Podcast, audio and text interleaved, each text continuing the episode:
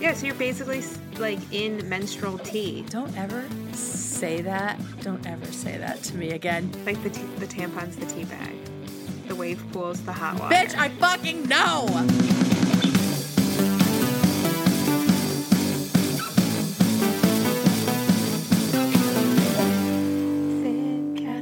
In the sand. Sand castles in the sand. All right. hey, Caitlin. Hi, Kate. How are you? Good. How are you? Good. Tired. Yeah. Back to first, work. First weeks back are always rough. Yeah, and you're coming back off of vacation, so that's awesome. Oh my gosh. I know. tough. Yeah, so thanks everybody for allowing us to be a week late on this while we uh, both were Lived? uh, lived lived our lives. We're Had adjusting and vacationing and yeah, just re re-centering ourselves Mm-hmm. in order to to better serve this show. Yes. Appreciate ya. So if you all don't know, I'm Kate I'm Caitlin. and we are Hey Beautiful, the podcast, the only podcast that is recapping every single episode of How I Met Your Mother. Zero spoilers wherever we can avoid it. This week, we're talking about sandcastles in the sand. So good. Oh my God. What an episode. I mean, I forgot about the whole Revertigo B plot Yeah. with Me too. like that whole thing was uh, there's so much happening in this episode so we will get into that uh, first just a couple little updates we hit 50000 listens on soundcloud That's insane. Right? 50,000. can't believe it so and we're also coming up on our two year anniversary caitlin I can't believe that. yeah might have to do another giveaway for our anniversary i feel I feel that's just necessary. Seems it like a good one, right? Yeah. So stay tuned for that, friends. Um, yeah, we ended up giving away a beautiful yellow umbrella after folks wrote in and told Mm-hmm. us why they love our show. It was really, really nice to read all those comments. it really was. It was touching. Thank you all so much for that. That's just just great in validation and vindication for us to keep doing this. So, Mm-hmm. congratulations to Derek who scooped up that yellow umbrella. He's a, I think he's a newer listener, but he sent in a legendary moment this week, along with 13 other people. That's insane. That's so many. Yeah, dude. So thank you all so much for participating in this show. It's grown a lot. A lot has happened, and it's just awesome. Feeling really good about it. It's crazy that it's been two years. Dude, I know. We've covered a lot of ground. Um, we have. It's it's it's wild. So there's that. Uh, we did our Patreon live stream this week, uh, or last last week. This week, I don't even know what day Last it is. week. Last week. Wait, okay, last week. because it's Monday. Uh, yeah, and that was awesome. Once we got it figured out. so thanks to everyone for coming. Remember, if you are a 10 or twenty dollar level member. You can go back and watch all the live streams, even if you just joined. So, They're pretty good. Hell yeah. So uh, make sure to check on Patreon for your Facebook link to our secret group, and you can go and, and check out all the live streams you've missed. And last but not least, just a reminder we got some merch out there, Yes. some very cute. Hey Beautiful podcast merch floating around. So you can pick that stuff up at zazzle.com slash hey beautiful pod. Get yourself a mug, a t shirt, what have you. I like to uh, eat a lot of snacks, and there is a little snacking bowl. There's a snacking bowl that is named for Caitlin that you can get your little mitts on if you also enjoy eating crunchy snacks. preferably into a microphone. Yeah, directly into the microphone. Right into the microphone. It's yeah. perfect. It's beautiful. I should put on the settings so it captures sound from all over, not just the one direction. The dream. The right? dream. Get all the crunch. It's like last time when we were recording in the same room and you were like clacking away and I was like, go ahead and finish because I can't cut that shit out this time. That's crazy. I know. I'm so used to that. Clickety clack. The clickety clack. My voice was a little like raspy sounding, and that reminded me there was commentary on the DVD, Ooh.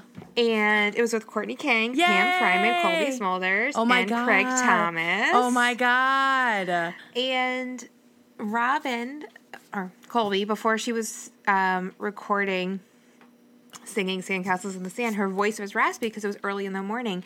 And the guy who was there told her to eat a green apple.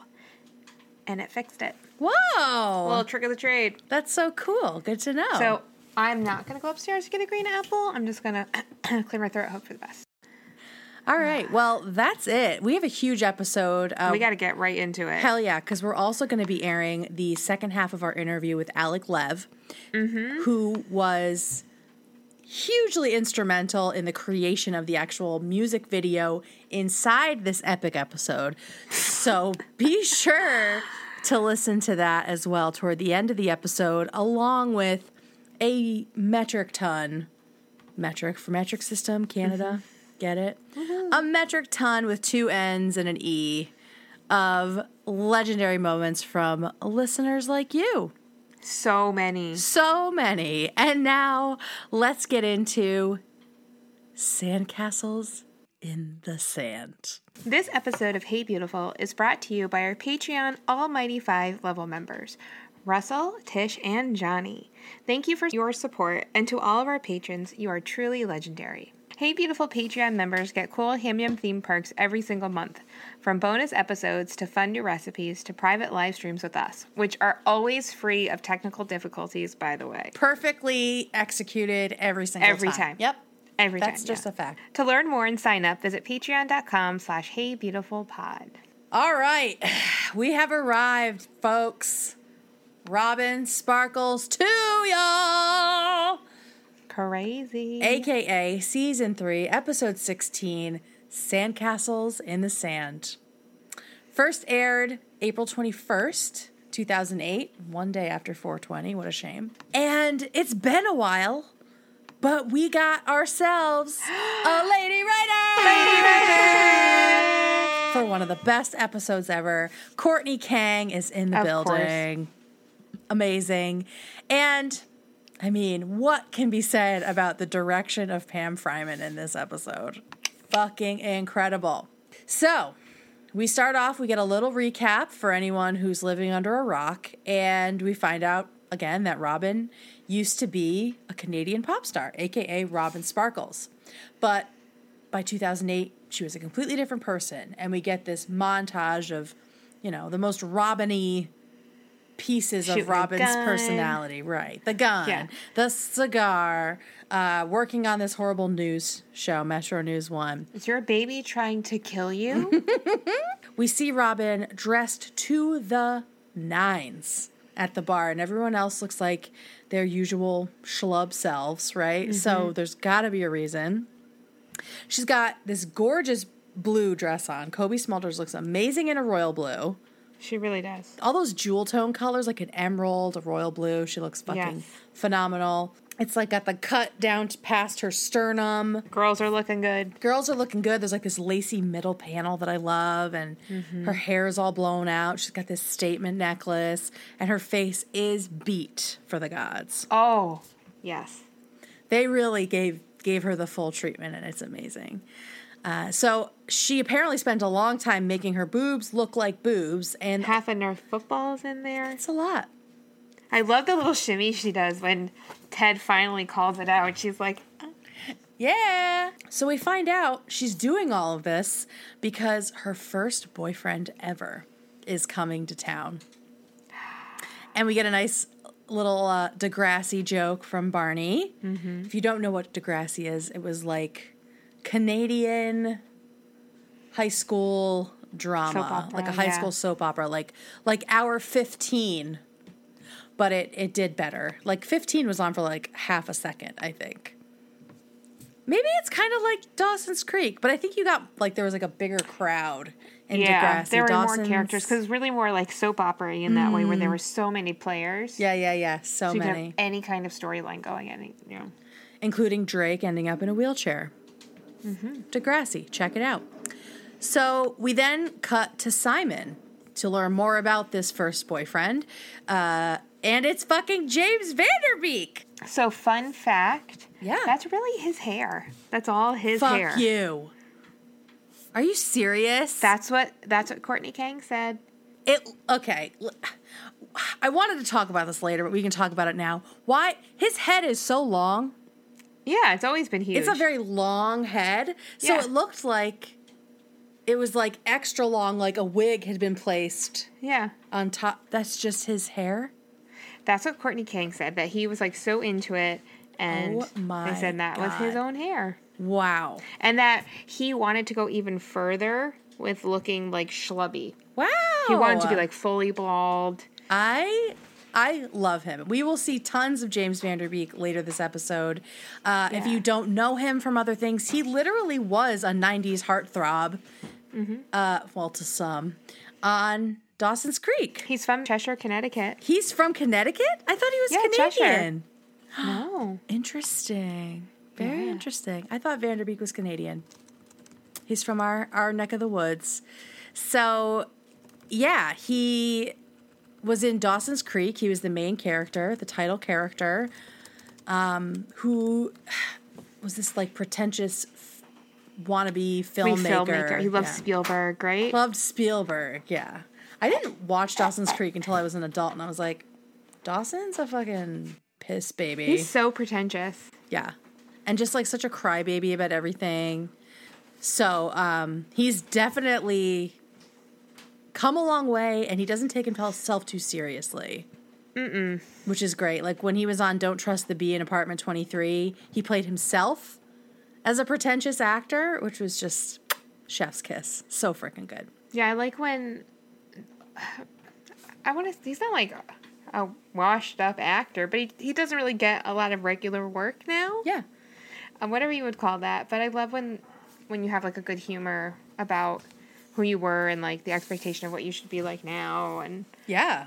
I mean, he's kind of like a child slash teen actor. yeah, A He- lot I think he was like- like 22. He's born in 77. Oh wow! So he's playing. was Dawson. That's true. They all look like they were forty, but it's supposed to be in high school.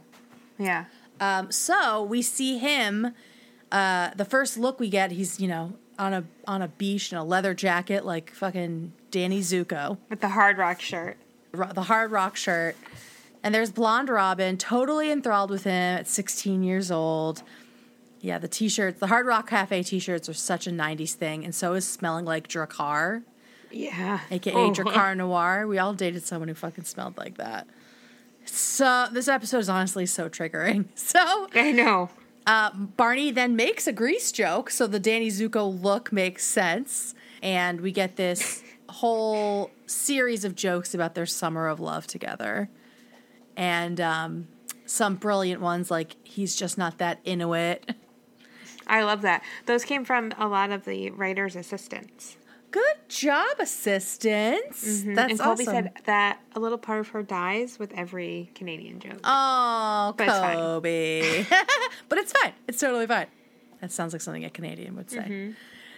And so we find out that this whole thing only lasted a week and a half because that's how long summer is in Canada. It's just the last week of July. So the 80s got there late, and summer is Summer. never long enough.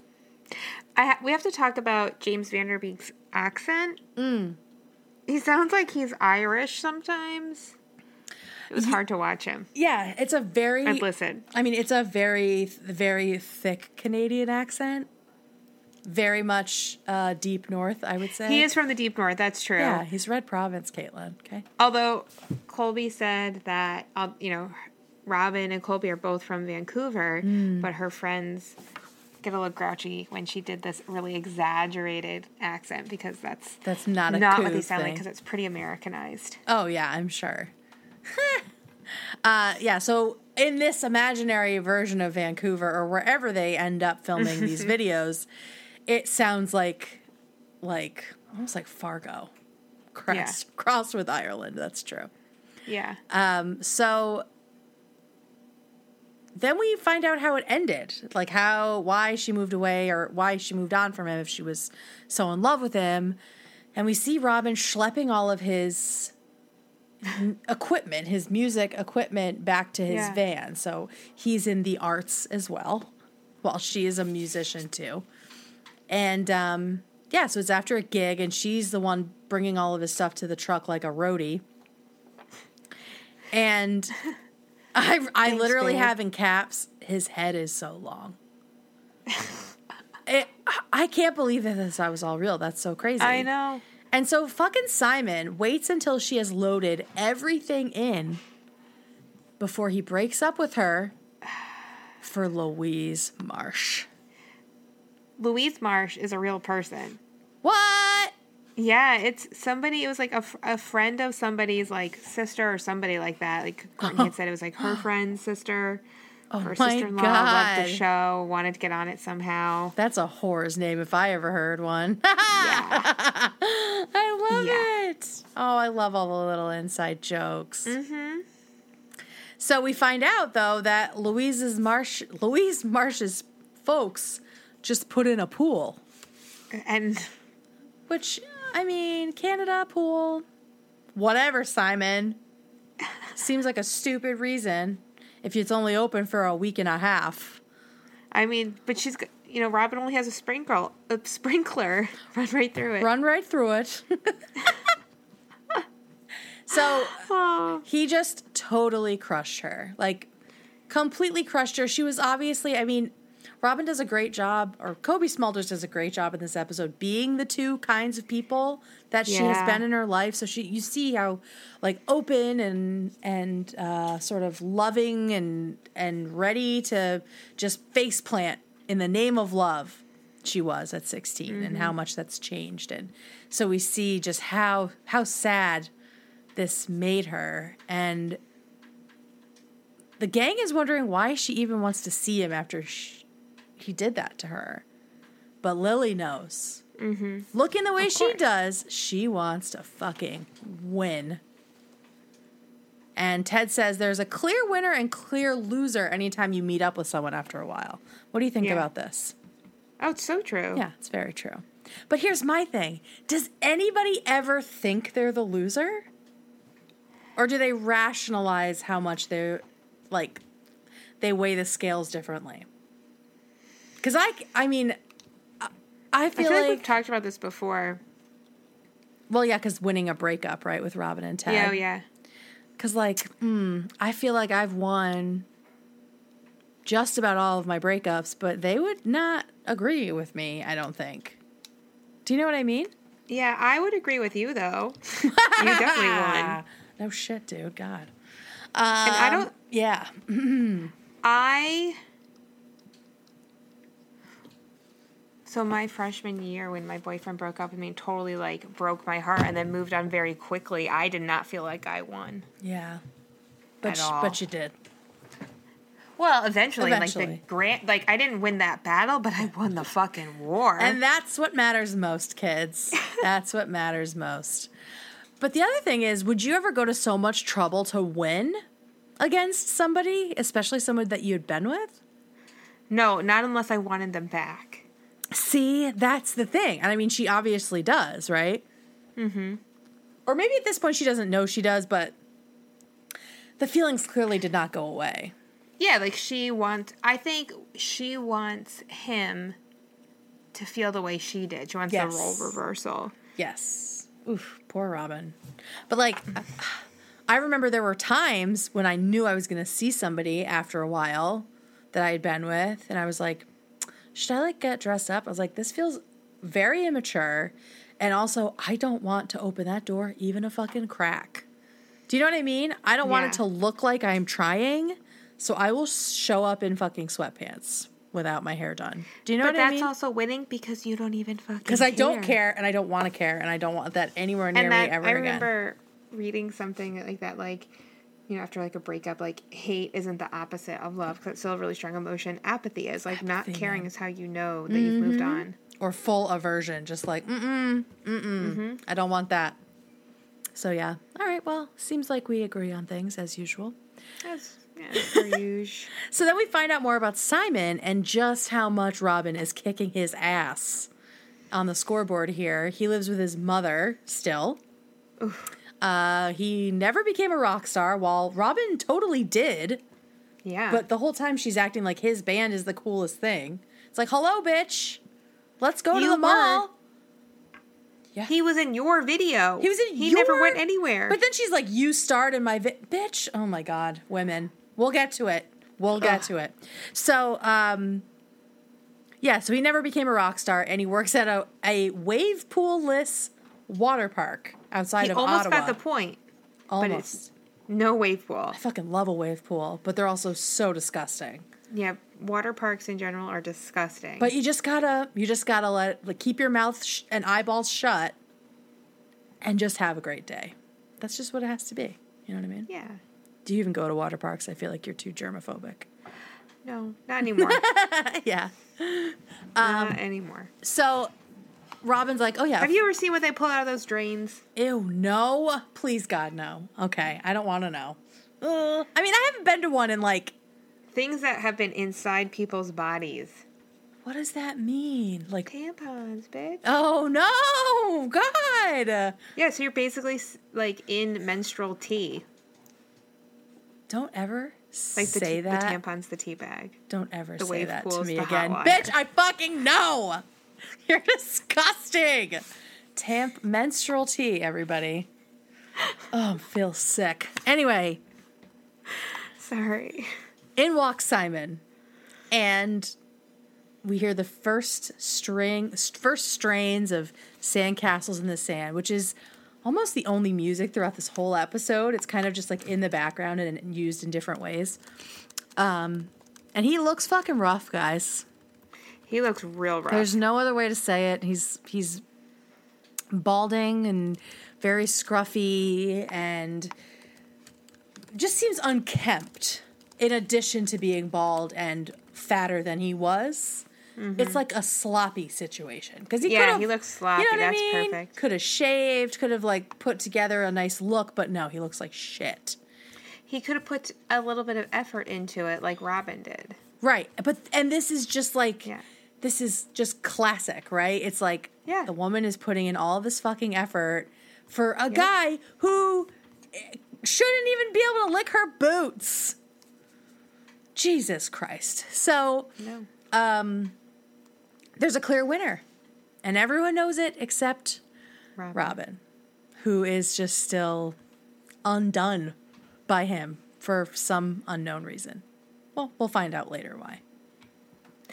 Uh, fun fact Greg Malins, uh, another one of the writers, also producer from Friends, wrote Swarley, Something Borrowed.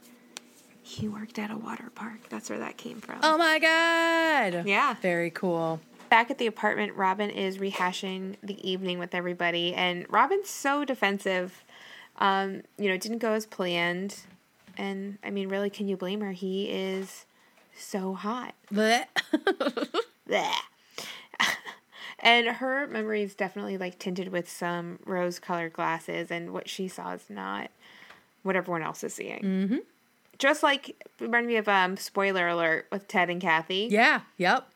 You know, but for it. Robin, this was a little bit different because it was more about like her youth and things like that. Yeah, those are some much stronger goggles.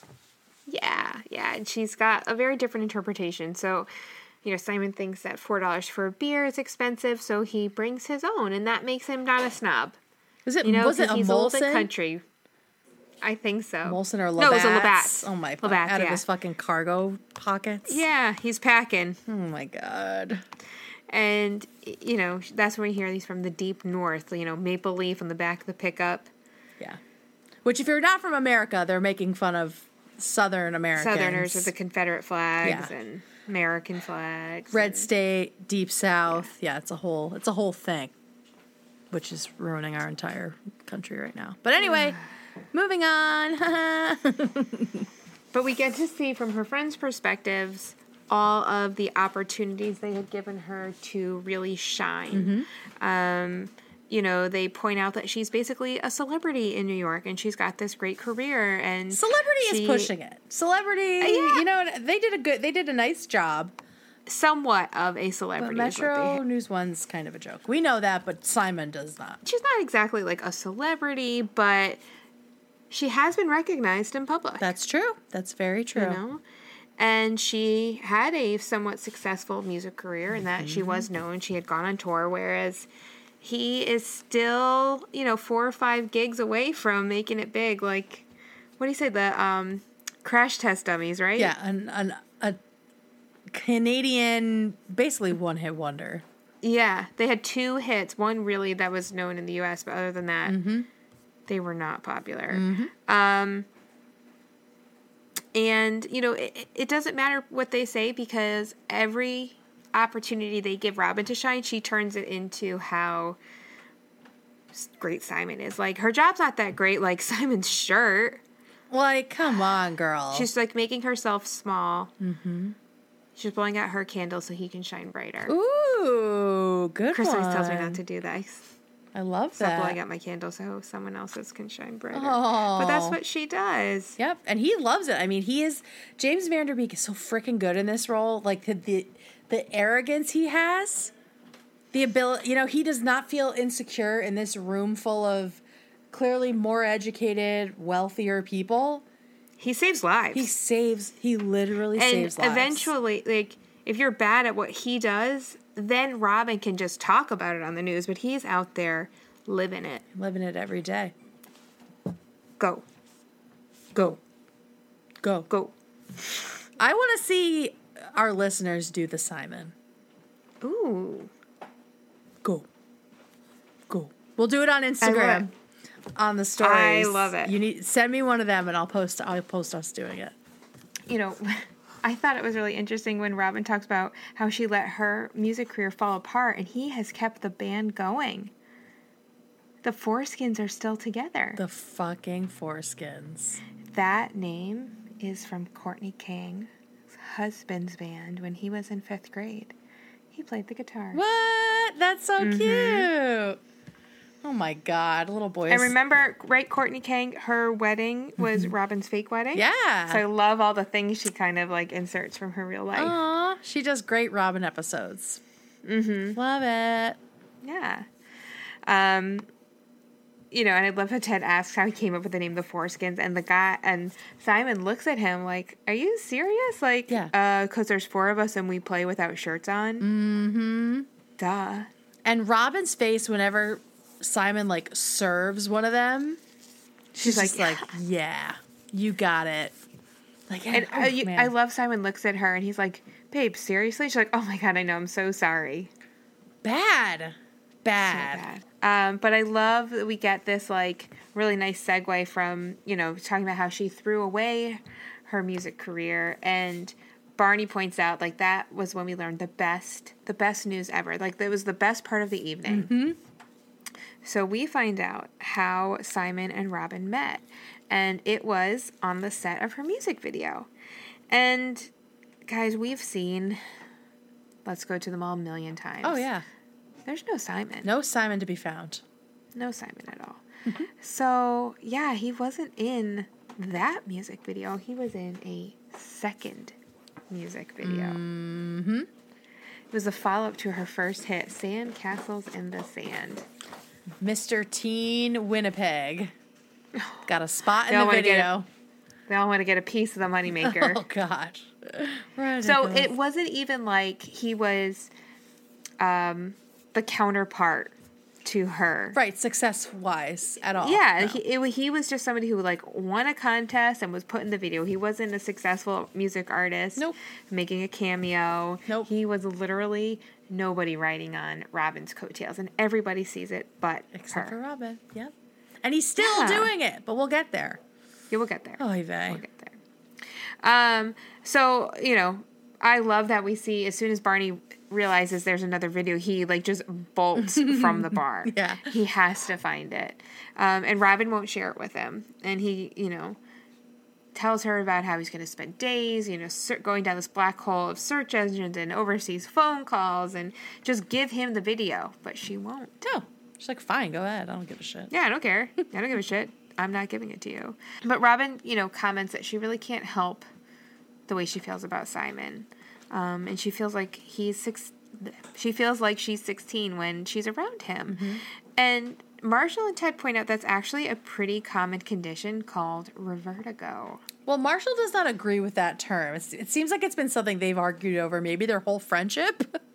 Yeah, so that was something that was funny. That's what Craig said that Ted hates revertigo, and there's some sort of unexplained backstory. Reminding me of the Fiero Asco mm-hmm, mm-hmm. and the, the 100K fiasco. yep.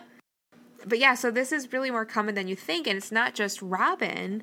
Lily also suffers from mm-hmm. revertigo when she's around her high school buddy Michelle. Yeah. How about you? Do you suffer from re- revertigo? I was thinking about this and I was like, are Caitlin and I just in a perpetual state of vertigo? Yes. Because I feel like whenever we're together, we're so obnoxious that everyone just kind of backs out of the room. Specifically, our Yeah, loved they ones. They're just like, okay, I guess I'm not talking at all for the next 10 hours. however long we're here. Yeah. you know? I was like, Yeah, I think- that's probably the best one because I don't, I'm not friends with a ton of people from, from my growing up times. So I don't Me think either. I do. and I don't but I don't feel like I don't feel like I'm a little kid when No. I'm around you. I don't feel like I'm 16. But all of our jokes go back deep. yeah. You know, there are some pretty deep jokes. Yeah. Maybe like around family, I think everyone sort of reverts a little bit, Oh, yeah, that's right? exactly what I was thinking of my family vacation and me feeling like I was 8. Right. as you know, Ted and Marshall and Barney are talking about Lily's friend Michelle and revertigo, Robin's just kind of sitting there looking really sad, and she just goes, "Well, I guess you don't get a second chance." And I felt so sad. Except then there's a smash cut to her saying that she gets another another chance. So she does get that second chance with Simon. Yep. He shows up at her apartment the next day, and all of a sudden, he's like, There's some unfinished business between us. And breaking up was the biggest mistake I made in my entire life. And he wants to take her on a date. Now, I think he did this because he learned that she was a newscaster and knew, saw it as an in for his fucking mixtape. Oh yeah, Okay. That's uh, I hadn't thought of that before, but now I'm like, oh, this freaking grifter using He her saw an connections. opportunity. Yeah, exactly. I figured he maybe needed a place to sleep that night. Right, right. Something, something was like going on He wanted something out of the. for sure. So Robin says yes. Everyone thinks that she's gonna like totally humiliate him, basically the way Yeah. that I guess she was originally going to do, but nope, she accepts. And Lily says she doesn't understand like why this is happening and that he doesn't deserve another chance. And Robin says that it's ancient history. Like what happened between us, we were both kids and none of us are the same person as we were when we were in high school. And she asks Thank God. Right, amen. And so she asks Lily if she's the same person and cue Michelle. Oh my fucking god. Oh my This god. This fucking shit is insane. So Lily sees her before anybody, and and this happens twice in the episode where Lily's speech changes before you know why. Mm-hmm. She's like, "Oh hell no!" and so she gets up, and she and Michelle, who happens to be black, slip into a very extreme and specific version of what is now known as African American Vernacular English, or AAVE. It's extremely 90s, like very, very, very 90s, to the point where, I mean, it's pretty obvious neither of them actually talk like that at all. Yeah. Um, But if you didn't know, you might think, oh, maybe Michelle does. But thank God they did not make, they made, they added a second layer to that joke, which is, thank God. thank God, Which right? makes it better yeah, because because it could have went really flat. Because here we have Lily, who doggy, trying, watching Alyson Hannigan say, You got to get your drink on up in here without irony is Hurts. tough to watch. It's like me trying to do those kinds of things. I can't, and I know my limitations. Yeah. And everyone else loves it because it's so ridiculous. It hurts. it hurts. tough. Fun fact so Michelle is played by Ryan Michelle Bath. Bathe. It's B A T H E. I'm assuming Bathe. Mm-hmm. Um, and she's married to Sterling K. Brown. Oh, wow. Yeah, they met at Stanford. Interesting. They have like a really cute little love story. Oh, yeah. that's so nice. Yeah. She said she saw him audition and thought that if he could do that at 17, what will he be capable when he, capable of when he is a grown man? Oh, that's so Yeah. sweet. Isn't that sweet? Little um, loves. Yeah, so they've been together for ever. Oh my gosh, yeah. A long, long time. Yeah. That's so awesome. Fun little fact. Yeah. So I also don't know when exactly Lily went goth and stopped being friends with Michelle because, like, the thing about high school is it's very siloed, right? Like, mm-hmm. the people like Lily and Michelle don't usually hang out with people like Lily and Scooter, usually. Very different crowds. So I was like, when did that switch happen? But all at, at the same time, people cycle through personalities in high school. So it's completely reasonable that the end of high school, she was this goth chick that maybe freshman, sophomore year, she was not. So it's that that's interesting that you bring that up because I made friends at orientation with this kid named Andrew who all through high school because we were in orientation group with someone he went to high school with. Mm-hmm. All through high school was like big into like the rap and hip hop the- scene Yeah. and he was like five two, lightweight wrestler, white, White guy, yeah. yeah, tiny. Loved it. Basically Eminem. Well, gra- yeah, graduates and then got really into the punk scene. And over the summer, and during ori- by the time he got to orientation, he had like his lip pierced and like totally different look. And this other kid, Billy, was like, "You are not the same." He's like, "Yeah, this is my new look." So he had changed like that quick. It does happen. Yeah, he was like, "Yeah, I didn't like it, and that's not who I want to be, and I'm trying this out." I was like, "Okay, College is the chance for a clean start, you know? yeah, Try something new. Exactly." And of course, Barney is amazed because he and Robin haven't seen it. Robin doesn't have really much of a reaction. I think she's like off in her own mm-hmm. world. But Barney likes it so much. He wants Michelle around more and maybe he won't even seduce her. A beat. And then Barney says he wants to seduce Michelle. It's like, I've decided to seduce Michelle, and he looks like proud of himself. He's so ridiculous, but he should have because she's clearly a fucking catch. Oh my god! Columbia, hello. Whatever, she knows better. She knows better than fucking Barney, although Yeah, she knows. with- psychology, she would have She would just play with him. she would have a field day with Barney. yeah. Meanwhile, we have a very enthusiastic Robin watching the Foreskins practice, and you might think that the band looks familiar. And if you're thinking that, it's true. They are the same band members from Let's Go to the Mall. Cool. So they said Carl McLaren, who McLaren's is named after, and Carl it was I think on the drums. oh wow. There's some guy named Dave, someone Jamie the guitarist. I think he was not in the band anymore. I don't remember. oh But that wow. was mhm, same band. I thought you were gonna say the solids, and I almost lost my shit. I know. I was like, realized that, and I was just plays like- the drums. that would have been uh, too good. Well, we already saw them as EMTs. They couldn't be in there again, but True. whatever. True. Before you go further, I need to talk about this whole concept of boys or girls watching boys do things. Okay. Um, because I don't know about you, but that was a huge part of my high school experience was like Yeah. watching my boyfriends do shit. I they never watched shit I did. Um, So when I was in high school, my boyfriends, I had to watch them skateboard and be in Play video games. be in the marching band and and also video games. Yours was video games, uh, baseball. baseball and video games, right? A lot of baseball though. A lot. Like traveling around the country watching oh baseball. God, that sounds like a nightmare. But like no, it wasn't because other girlfriends were there and so we would hang out. So it wasn't just I know, but why aren't their boyfriends all hanging out at fucking girlfriend stuff? You know? Oh, I know. I, I'm not saying that that's right, but I didn't on I didn't not enjoy it. Yeah, yeah, I love Oh, you love it in the moment. I still I still love watching Chris play video games. But think about how I grew up. Was I allowed to touch a controller? That's true. That's true. Very true. No. So that's how I enjoy video games. I enjoy them by watching. They Hmm. stress me out to play. Should watch on YouTube. But I love following the story. Yeah. Oh, totally.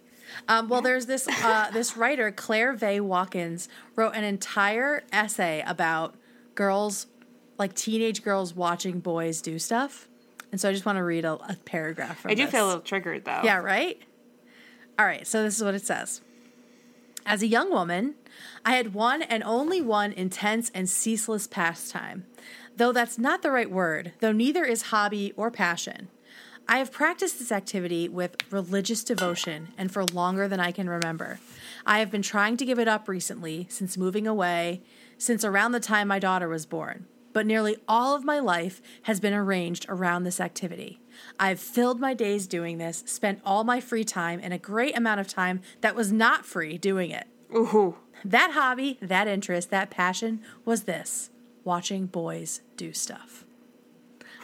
I've watched boys play the drums, guitar, sing, watch them play football, baseball, soccer, pool, Dungeons and Dragons, and Magic the Gathering.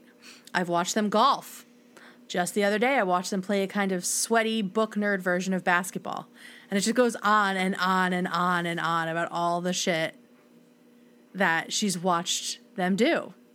And then it goes into like watching male authors because she's a writer too. Um, so I never realized Fuck. what a what a thing it is to just sort of be like a fixture in a boyfriend's life, specifically in high school, and just be like the one Yeah. holding the camera, basically. Um, Yeah. But seeing Robin do this, I immediately thought of this essay, and I was like, "Holy shit!" So um, I'll post this essay on on Twitter for everybody to read. I think Robin Sparkles really needed to read it. That's for sure. Agree. Yeah, it's tough, right? Yeah, that hurts. like, did I enjoy it or did I just convince myself? Yeah, you didn't have a choice. But I mean, like the video game through is true though. Like I was never allowed to play, so that's how I enjoyed them. Well, but that's a that's a whole thing now. People watching people play video games like on Twitch. But yeah, but I think about I played field hockey, not well, but I played. But no one came. Oh my god, that's crazy. huh? Plays I was in. Yep, field hockey. Never. No plays, nothing. But oh, And- watch, f- videotape me doing a nose grind for like fucking hours in your mom's driveway. What a waste of my life. Anyway, As Robin's leaving for the night after she's wasted it, Mm-hmm. we find out that Simon wants her to play his album, or you know, just like the first three songs on her show. When she corrects him and says that it's not a show, it's the news. literal news. Yeah. But go ahead. Yeah, uh huh. She gets it on the air during a segment about adopting puppies, which is really sweet. You know, like usually get like some sort of Sarah McLachlan type of, Right. you know, music, and it was instead Murder Train by the Foreskins. currently seeking representation. such a great piece of that. That was delicious, yeah. Oh, God. And a bunch of puppies did get adopted, but it was mostly because they thought Metro News One was going to have them murdered. God. And it gets pointed out that her vertigo is getting to be an issue. And Lily picks up on that and immediately recognizes um, somebody else in the group who suffers from revertigo. And uh, she quickly points out that Ted, anytime he's around his friend Adam Punciarello, aka Punchy, Punchy. he, it's like he's in high school again. I forgot And this is where we see Punchy for the first Yeah. time. I was like, oh yeah. Yay.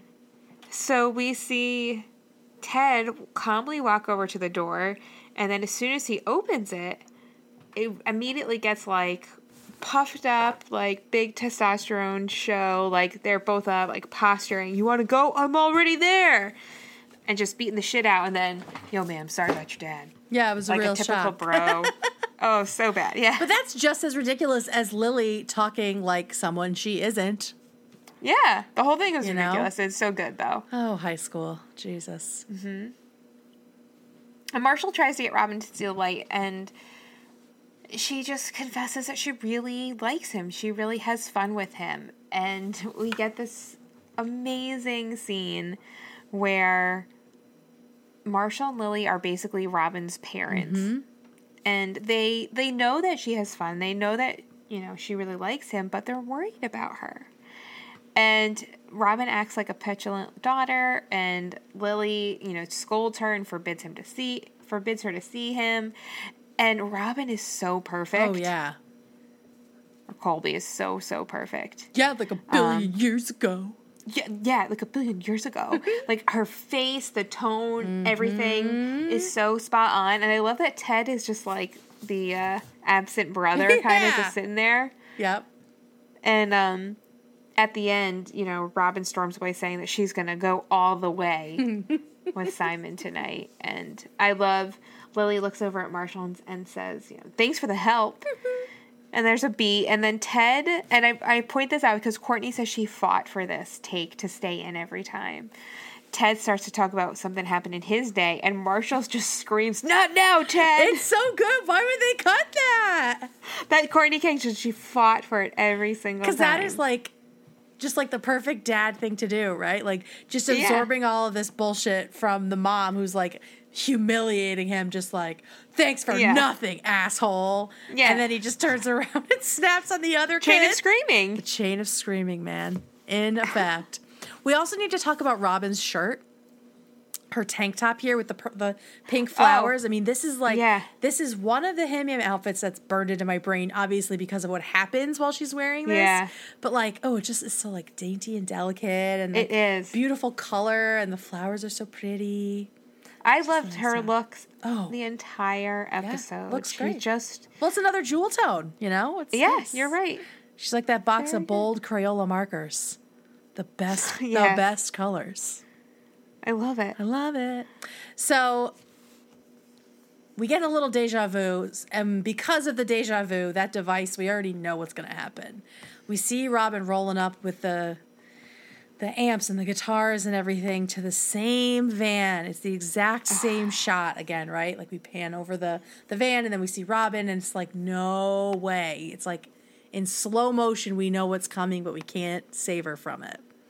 And Simon's so excited about the performance. So then maybe we think maybe he's changed. Like maybe he now sees that Robin is the secret sauce here. And Yeah. he doesn't, you know, he wants to do this with her instead of trying to do it without her. But no, he's getting back together with fucking Louise Marsh.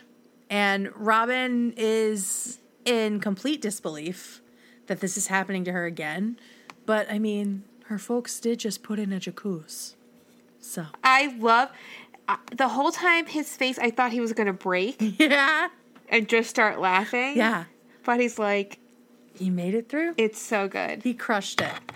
Mm-hmm. So, I mean, you don't need to see anything more, right? You know, we know how this ends. And back at the bar, Robin's deflated, but she's trying to seem like she's okay.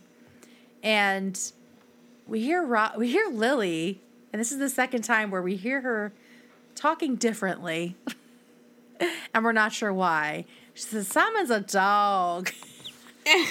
you feel Michelle? And she it pulls out, and this is one of my favorite little lines of maybe like the whole show. Is Michelle just going, "He a scrub"? Yeah, Her whole face does it. Like it's just like so good. He a scrub. It is delicious. He a scrub. I just fucking love it, and she's so right. And um, Lily gets up from the table, and Michelle immediately turns that off. And I, it's not code switching because Lily is not a black person. like No. it's it's just for revertigo, and now we know for sure it's something that both of them started doing, and it has nothing to do with the way that either of them actually talk. it's probably. I wonder if they both expect that of the other. Like she's gonna think I'm still this person, Yeah. and I want to. I think that's what revertigo is, right? Like, Yeah. because you could just be like, mm, let's not do this anymore, but there's a comfort to it, right? Yeah. And I think it's like Robin, she wanted to access that piece of her again, and so it's a way for them to still do that. And so um, Michelle says that she's actually getting a PhD in behavioral psychology. And so this is that second layer to the joke that actually makes it funny. She has the actual name for this revertigo that we've been hearing so much about from Marshall. And it's associative regression. And she starts to talk a little bit about it, but we already know what it is, right? We know what is mm-hmm. going on. But she doesn't have enough time before I'm pretty sure it's 2 Live Crew comes on. Hey y'all, editing Kate here. Just want to jump in and say I totally misspoke. That's actually the 69 Boyz and their song Daisy Dukes, which was also on the same CD as some 2 Live Crew that I had. Okay, back to the episode. Yep. off of a CD I had from Strawberries called Booty Mix. so that I was like, oh my god, this sounds like high school. Like this is Yeah. this is my soul, you know, because my friend and I would drive around in my minivan listening to Booty Mix one and two. Um, so they get up and start dancing, and then one by one everybody leaves, and Robin is left drinking by herself, and she's just so dejected by this specific breakup and it's still we're still wondering why right? And in slides barney while she's crying and he tells her that you know he's been looking nonstop for this second robin sparkles video but then notices that she's upset. And he's so sweet He's so sweet. he first starts to laugh a little bit about the Simon thing, but then when he sees she's really crying, I mean, all of that Barney just falls he off. goes, oh, Yeah, it's so sweet. And so he slides in next to her and she talks about why she liked him so much. Mm-hmm. It's because when she was young, she was actually vulnerable and open to things. And we know that Robin has a real problem with vulnerability and letting herself get into something. And maybe Simon's a little piece of why. And so she says there's also, you know, she wanted to be 16 again and feel that way again and mm-hmm. feel all of those possibilities ahead of her before she spent them all. And I totally get that. But I mean, Barney kind of gets to it later by saying that, you know, you were actually pretty lame. Mm-hmm. But really, it's about when you look back, you just remember youth and like the possibility, but you forget how unformed you were as a person. You know, and like what hell that actually was. Um, mm-hmm. like everything was so tumultuous and extreme, and I mean, maybe that's just me. I was a very emotional person, but it didn't feel good to like not know who I was and to cling to people for my identity, you know, and right. Um, you're just insecure and in hell most Yeah. most people you know when you're in high school Yeah.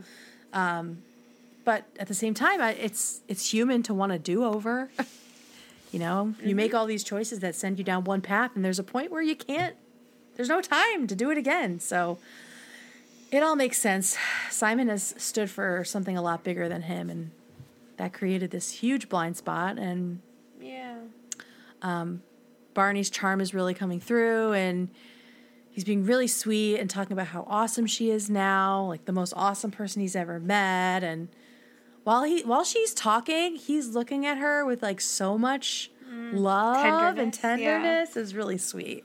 So then we get a little will they, won't they, what's going on moment where she asks him to come back to her place and she whispers in his ear the way that he whispered in hers mm-hmm. during the bracket at the bar. And he looks really excited.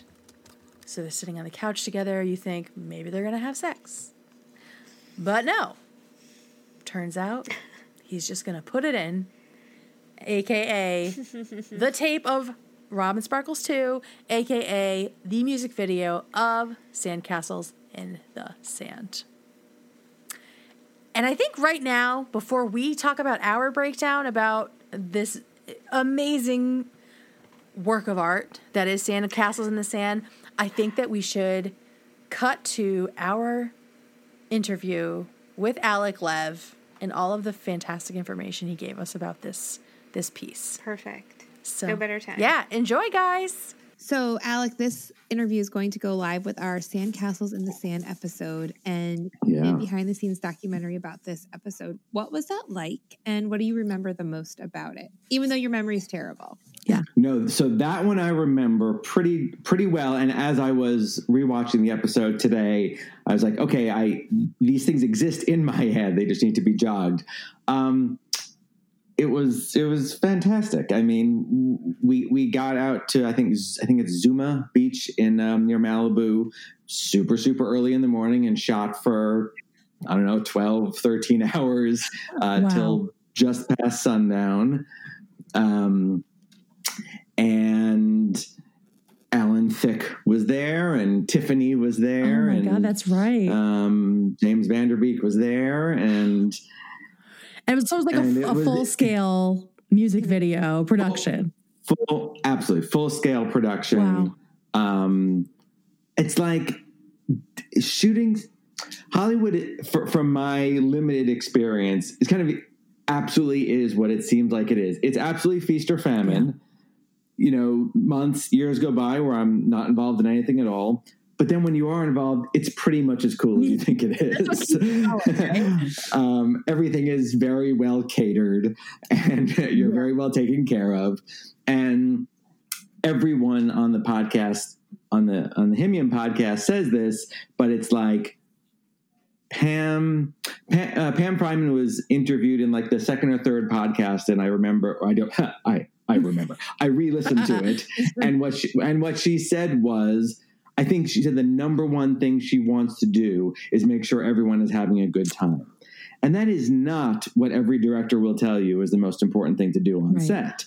Stick to a schedule, get the story they want, whatever it is. But that um, that filtered down from her, from Craig, from Carter. It really was a freakishly positive atmosphere almost at all times. Wow. And add to that, now we're just on the beach all day shooting a music video Alan Thicke. and with Alan Thicke. And so a memorable experience uh, within that was you could see you can't see this in the show, but you could see this if you find the full music video. And I think in the behind the scenes, I show this with the bleeps. There's Alan Thicke is yelling at her for you know going out with boys or whatever it is that he was yelling at her for. But what he was actually saying was absolutely Oh filthy. my God. just every other word, just Wow. vile and hysterical. And so I think I think the behind the scenes we we kept a little of that in and, and bleeped where it needs to be, or maybe that's in my head and I just have that that B roll somewhere and no one will ever see that. But that was particularly memorable. And of course, certainly meeting Tiffany. I'm a child of the '80s, so meeting Tiffany, of course, was was very special. that is well. so cool. Thank you for confirming that the show is as magical as we thought it was. Like that that atmosphere. I mean, you can feel it in the actual show that everyone really likes each other and is having a good time. So, wow, very cool. Yeah, I mean, I mean, yeah, I, I mean, it was, it's a it's a job, right? So at at a certain point in the eighth year of doing it, you know, it's a job. You show up and you do your work, but it was always very light. There was, it wasn't. You weren't filled with tension. No, no one yells. No one yells at Oh. anyone. You know about anything really that I ever saw. Um, and my job didn't require me to be on set all the time, but it also didn't require there were long stretches where it didn't require anything of me at all. So hey let's walk over to set and watch them shoot Yeah. a tv show. Oh, that's so what's fun about it is right so we they shot with four cameras um and no audience right? So we a lot of the laughing that you hear on the show is just us just standing there Oh my god. laughing at what was going on in front of the camera. A lot of single camera shows that look like this, you can't do that. I'm working on another, uh, another show right now called Speechless for ABC, and you can't laugh. It while they're shooting, you need to bottle it all up because they can't have that laugh on the audio track. But on How I Met Your Mother, Oh, they just wow. we just laughed. And That's so cool. Yeah, always That's fun. awesome. So, Always would you say the atmosphere was the best part of working on the show, or was there something else that you really loved about it and miss? I love being on The the, so- softball team. The softball team. there is the television softball league What? and i you know I, I i can't you you you can google it and i'm sure it's there and i think it's also split up between like daytime because we were i think it was only the sitcoms who played against Wow. each other um yeah and so that was That's awesome. so cool. Um, that's- very cool. It was mostly the writers um, and, and other and other folks who showed up for that. Um, Wow, very very cool. It, yeah, yeah. Just you know, d- driving It's like people who talk about working in the White House. You know, every day I walk in and I, you know, I'm just I'm overtaken by this. Driving onto the 20th Century Fox lot every single time is It's cool. so iconic. I mean, you just You know, know it, right? When you see it. Yeah, every, every, you know, you, you you walk in, you come out of the the the parking lot, and stage twenty two, where they shot, is right there. So you're, we're the first stage, and if you kind of turn around, look over your head, there's a gigantic poster of the Sound of Music, and if you just walk a little further to your left, is a gigantic uh, mural of Luke and and Vader uh, with their lightsabers. Then look to your right, there's a gigantic uh, Simpsons Wow. mural, and everyone's just there making TV shows and movies. And That- Yeah, that is that that. sounds like a dream job to be I sure. work with children who sometimes sneeze into my open mouth. yeah, um, You're doing the Lord's work, Caitlin. You're doing the Lord's work. oh, most definitely. My my my wife is Yeah. a teacher too, doing the same thing with the same That's how we're sneezing kids, and it's that's that's work. This is not. this so this here was not work. Wow. This was this was pure fun. Yeah. Um, so with Sandcastles in the Sand, do you have a legendary moment from the actual episode? Well, you know, as I sat down to watch, I was, I had my, today you wanted me to find one of these, and I had my laptop up and I was ready to like take some notes. And I'm watching and I'm watching and I'm like, you know, it's, it's okay. It's fun that Cobie, Rob, uh, that, that she, Robin's got another one of these videos. And uh, it's like, "Uh, nothing like that. Oh, okay. Right. Robin and Barney kiss. That seems like Yeah. Yeah. that seems like a pretty easy one. So I, I I don't know the rules, but it certainly feels like the behind the scenes is Alan Thicke cursing like a sailor. The in front of the camera on air has to, of course, be Beautiful. big kiss at the Perfect. I mean, that's I have a feeling we're gonna get a lot of that because what a moment that was. Oof. Wow. yeah. Um, so Alec, you mentioned you were working on Speechless. Um, are you working on anything else? And where can our listeners find whatever project you've got going on? So I have a couple of things up right now. I am I am the vice president of the International Buster Keaton Society. Sorry, girls, he's taken. Uh, but uh, so you can certainly go to busterkeaton.org. And if you are not familiar with Buster Keaton's work, I invite you to become so very quickly. Uh, I believe Jason Segel actually once did a, think I'm getting this right, a Vanity Fair spread where he dressed like Buster familiar. Keaton. So Yeah. Google that and either tell me that I'm wrong or enjoy it. Um, on iTunes and everywhere, you can find the uh, Talking Buster Keaton, which was a 20 episode podcast I did about Buster Keaton. And Speechless uh, on uh, ABC Friday nights is also made by Fox. So, so people might not know How I Met Your Mother was made, produced by and at 20th Century Fox for CBS. And then once the run of the show is over, everything reverts to 20th Century Fox. So CBS now has nothing to do with Oh, wow. the show. It's all Fox. Um, so too with Speechless. So Speechless is made by 20th Century Fox, but it airs on ABC. And as we were begging, and we didn't have to do too much begging at all, they were very open to it. As we were asking to have the HIMYM podcast uh, put back on iTunes, one of the people at Fox in the email chain who I had crossed paths with back in the HIMYM days, she wrote to me separately asking me all these questions about how to produce a podcast. And uh, can you hear the dinging that's No. happening in my ears? Okay, there's a there's a there's a there's a there's a ringing happening in my ears. I'm being texted by my partner in the Speechless podcast right now. But Showbiz in Don't worry about it. action. Um, so, so um, this woman contacted me separately from the HIMYM stuff and started asking me these questions about what it takes to create a podcast. And she's asking all these things, and I'm thinking I should probably ask her a question or two, namely, are you going to make a new podcast for something? Right. Can I do it for you? And, and she said, oh, okay.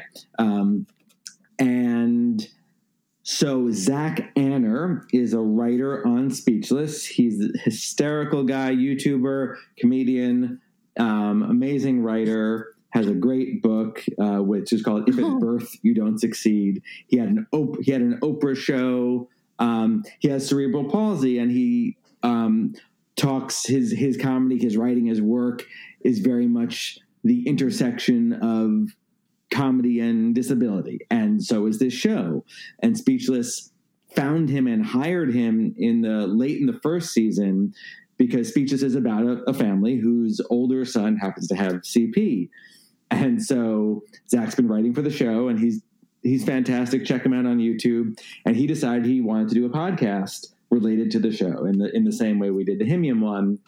So they asked me if I would produce that. So we now have the Speechless podcast with Zach Anner, and you can find that we just released our. Well, by the time you're hearing this, most well, most of the episodes will probably be up.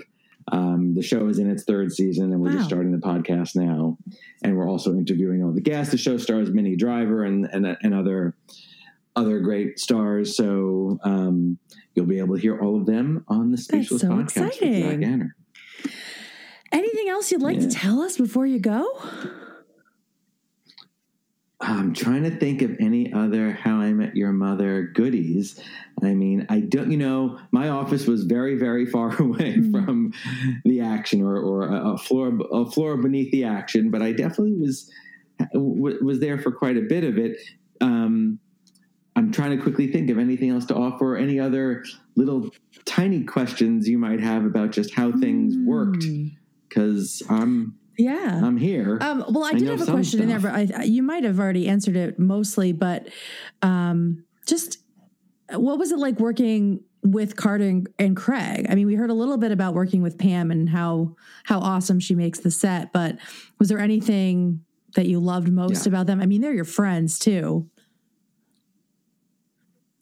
they are my friends and uh, they're they're fantastic. I mean, you what, what the way Craig described it was like. I mean, he had written on several shows before this. He was a, a- they were both writers on. I mean, they together wrote on Letterman and they wrote on a bunch of shows before this. And then all of a sudden, he's like, and then all of a sudden, I ran a business of 150 people or however many people Yeah. work on the show. Like that wasn't something he had done before then. And they really did it. The first season, they had someone working with them to run the show, and then I can't remember when that that person left. Um, but their their skills at storytelling and writing um, just translated from the way I could see it pretty seamlessly Mhm. to running this machine along with. So what happens is on a show you have the sort of creative side that Craig and Carter were the showrunners. They were the first and last word on everything, right? Nothing gets on air without. The approval of one of them. And then there's the um, the running of the mechanism of the beast of the show, which is done by someone called a unit production manager. Her name was Susie Greenberg, and she also Oh, ran nice. Seinfeld for years. And so she's the one with the spreadsheets, and she is is handling the financial side of everything, making sure things appear on set when they need to appear on set. Um, and between all of them, she's also among the nicest humans on the earth. Um, and so between all of them and Pam, most shows don't have just one director. This show had one director, and then I think uh, uh, maybe three or four other episodes were directed by other people. Yeah, not a lot at all, One yeah. or two times. Yeah, but so between the four of them, Craig, Carter, Pam, and Susie, you just had the sweetest, smartest, funniest people running this this this machine, and uh, kind of a, a kind of a right, pleasure. I just thought of a weird times. question. Yeah. Who would win in a fight, Carter or Craig? Please. Oh man, alive! What- It's just hand to hand combat, no weapons, street fight. wow. I uh, I'm I'm gonna I'm gonna I'm gonna take the okay, fifth. I don't all right, remember. That's probably smart. That's I- probably I- smart. I'll we'll take it. Um, Yeah. Wow, thank you, Alec, so much. This was incredible. I we really really appreciate you sitting down with us today. Absolutely, anytime. I know you've got another. Oh, yes. You've got many more seasons to go, and if more more questions come up, don't hesitate to No. either tweet me or. Heck Uh, yeah, thank have you so much. We will most certainly take you up on that, but will not abuse the privilege. um, all right, everybody. So problem. be sure to listen to Private Joke, Salute, and also the brand new Speechless podcast with Zach Anner. Um, Alec, it's been wonderful. Thank you so much. all right, that's Thank you. it. Oh my God, I love Alec Lev so much. Oh, I still can't believe he was so generous with his time. What a dream! That was I Right? We got so much cool information about that that whole thing. So I know. thank you again to Alec for sitting with us a long time ago, and um, yeah, telling us all about this incredible, Yeah, thank you incredible thing. so much. So so freaking awesome. So, do you want to start with this freaking video? Where to begin? Where really where to begin? I mean, uh, well, I so on the commentary they talked about how when they were going to do this video, they did look at a lot of Tiffany videos and '80s videos to try and replicate. It has all the tropes. It has all the tropes. It does. I love. Um, I love. How you know she's running on the beach with him, and they're holding hands, and all of a sudden He disappears. there's like the jump, and, he, and she like stumbles. She looks around confused. Ah, the crossfades, the kneeling in the sand, the black and The- the- white, the black and white Tiffany, the the, globe on the beach. The globe, the random set pieces on the beach, just like the whole like Yeah. office with the dad, Ugh. Alan Thicke. Oh, Alan Thicke. I love how like, you know, Barney was like, "Is that Tiffany?" She's like, "Uh huh." Yeah, yeah, dude. Yeah. I was a fucking major star. Sadly, though, this big artistic follow up was a bit of a flop, yeah. but that happens a lot. Um, speaking of Alan Thicke, I forgot that he died. Yeah. Did you know who gave the eulogy at his fucking funeral? Probably someone amazing. Bob Saget. What? Bob Saget. Full circle. Full circle. The narrator of this show, future Ted, did the eulogy at Alan Thicke's fucking funeral.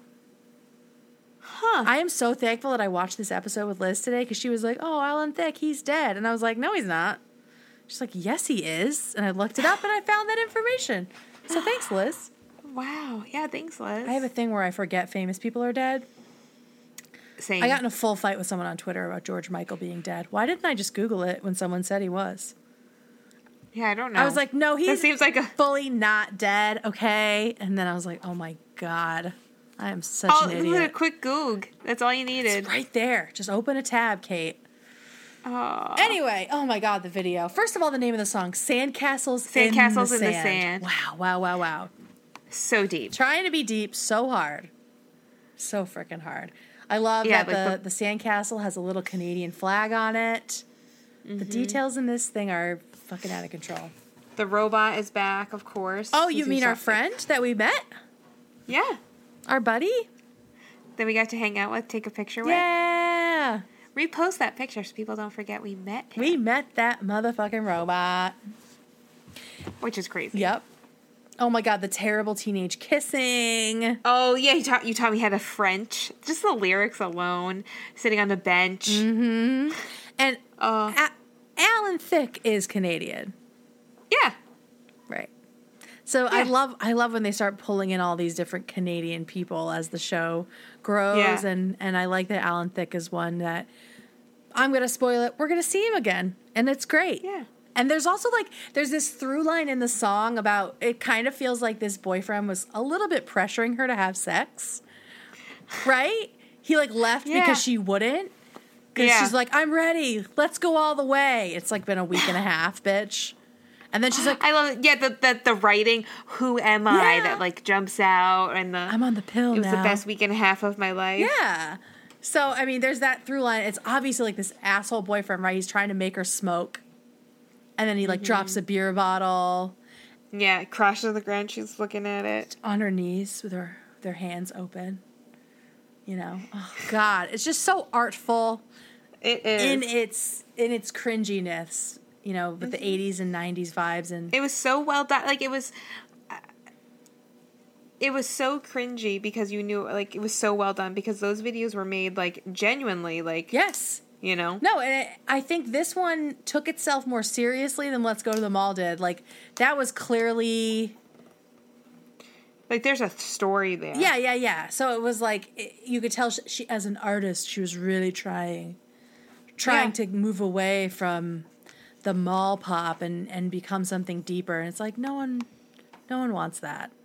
No. And of course, the song mirrors her relationship with Simon exactly, exactly. which is crazy. But, which is crazy. So, like, what came first, the relationship or the song? Because he was in the video, but he sound, you know, Yeah. It's probably they taped the video and then it was that week and a half of summer, you know what I mean? That's all you get in Canada. I love when, you know, you get a week and a half. The 80s came late. And then together we were going to travel the globe from Alberta to Ontario. to Ontario. and you see like a little like line. Small little lives they have. Robin starts to see how how dorky and corny mm-hmm. she was back then. We find out that she and Barney just kept watching it and watching it, and now you can see Robin watching Barney watching the video, mm-hmm. and you see them move a little closer and a little closer. It's very very subtle, and then they stopped watching, and they just are fucking making out for the gods. Holy shit. And it's not no bench sitting music video horrible 15 year old Teaching me how to make out. French. This is the real fucking thing. That's some grown up shit. I when I first saw this episode, I did not expect that at all. I remember being fully shocked that they that they got together. Yeah. And it, it like made sense immediately, but I I really just I didn't see it. did not see it at all. But since, you know, obviously we've watched this a million times, and now that we're talking about it Mm-hmm. and looking more closely, we've been talking about how these pieces have been coming together yeah, you this entire. you could see it happening and unfolding. Really, since season one, season. like since season Yeah. one, when fucking Battleship, like the the Yeah. chemistry has been there, and it it doesn't feel like on Friends when Joey and Rachel get together because it's like, Mm-hmm. Yeah, that was well, weird. this is the last configuration that makes sense because ew, why would Phoebe be with any of these people, right? Right. That felt forced. This feels like it's been building this whole time. Mm-hmm. Way more natural. They have chemistry, Yeah. they have compatibility, and the timing was right. Mm-hmm. We don't know what's going to happen from this. Is this a one time thing? I mean, they clearly bang all the way. What will the fallout be? Of course. Because she does go. She grown-ups. told Robin and Mar- uh, Lily and Marshall she was going to go all the way tonight. So we're going to see what happens between these two if they decide to take the plunge, which neither of them really enjoy doing, or if they're going to try to act like this never happened, which seems more like them. Yeah. We'll see how either one of those pans out. Can't wait to see how it plays out. Ah. Yeah. Exciting. What did you think of this episode, Caitlin? So good. Yeah. It was so good. I love this episode. Zooms by. It was so fun. I love Robin. She, Cobie Smulders is so amazing. Like watching her cry, Mm-hmm. and you know, and talk to Barney and be vulnerable and all of that was you felt it. Yeah. Well, and that's what she wanted. She missed the vulnerability and she got there, right? Simon Yep. did do that for her. She was able to do it again. And as soon as she opened up, bam, this crazy shit happens. Mm-hmm. Excellent episode. So much going on. So well done. Yeah, excellent start to finish. Revertigo, that whole concept is just fucking great. Mm-hmm. Really cut through all the sadness of, of Robin and but but even with that, like Cobie is just so great at playing I don't know how to say it, like flawed. It was nice to see her with flaws, right? Yeah. Because she's Yeah. Robin is often very put together, very strong, very self assured. Sort of one note. Mm-hmm. And so now we're seeing um, it's more than just like a secret past of like a fun past of being a pop star. It's like, okay, I used to be this awkward, insecure girl who had her heart crushed, and and watching her navigate that in front of everybody because she fully reverted to that was Yeah. was awesome. So nice job, Courtney Kang and Pam Fryman. What a team! Let's get into these legendary moments from our listeners. Like I said, we got 14 of them tonight. And just remember if you are a member of our Patreon, you get your email read in its entirety. Everyone else's get cut for time because, mm-hmm. yeah, this is a lot, y'all. But we love it. We love it so much. Absolutely. Okay, our first legendary moment is from Joanna, and this is her first one. Hello, Joanna. Welcome. Hi, Joanna. Welcome. Thanks for sending it in. Yes. So Joanna says uh, this is her my first time emailing you, and I am loving the pod. You guys are amazing. I find you. I found you about a hundred, one and a half months ago while I was rewatching the series, and I'm currently trying to catch up. HIMYM was my thing with my brother, who sadly passed a few years ago. I'm so sorry, Joanna. That's fucking terrible. Um, and I totally get it because this was this is something that got me through my dad dying. So. Yeah. We'll get to talking about that. Um, he's uh, Joanna says she- he's the one that got me into the show, and now I watch it when I need a good laugh. So many great memories with my brother revolve around the show.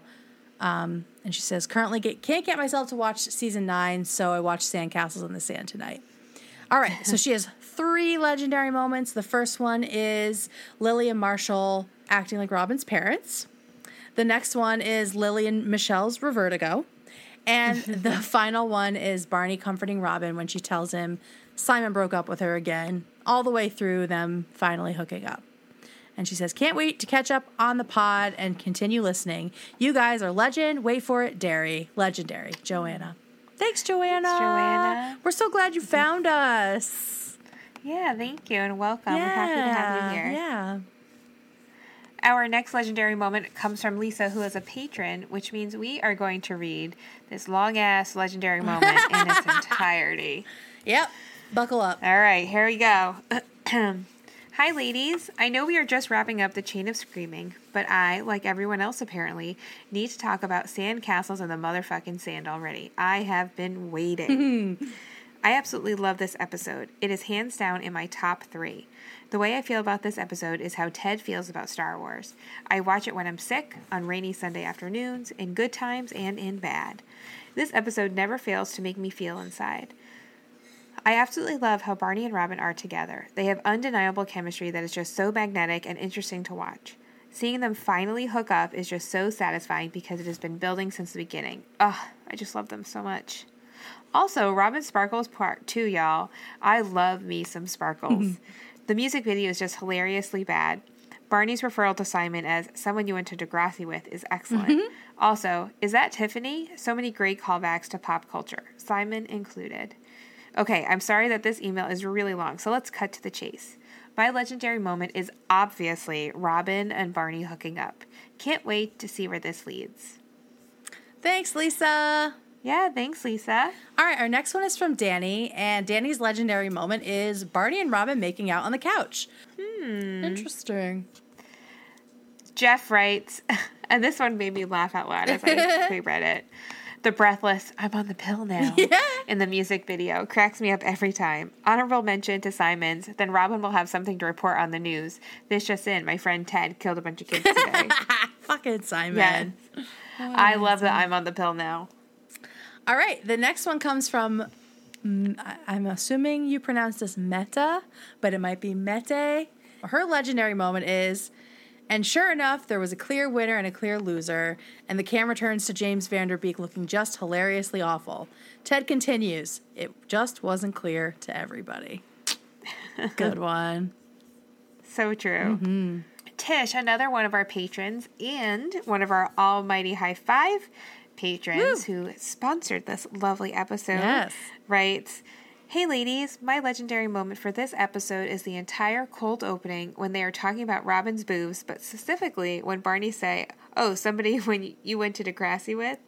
I love that show. It had Drake and what's not to love about him. also, it's a good Canadian show.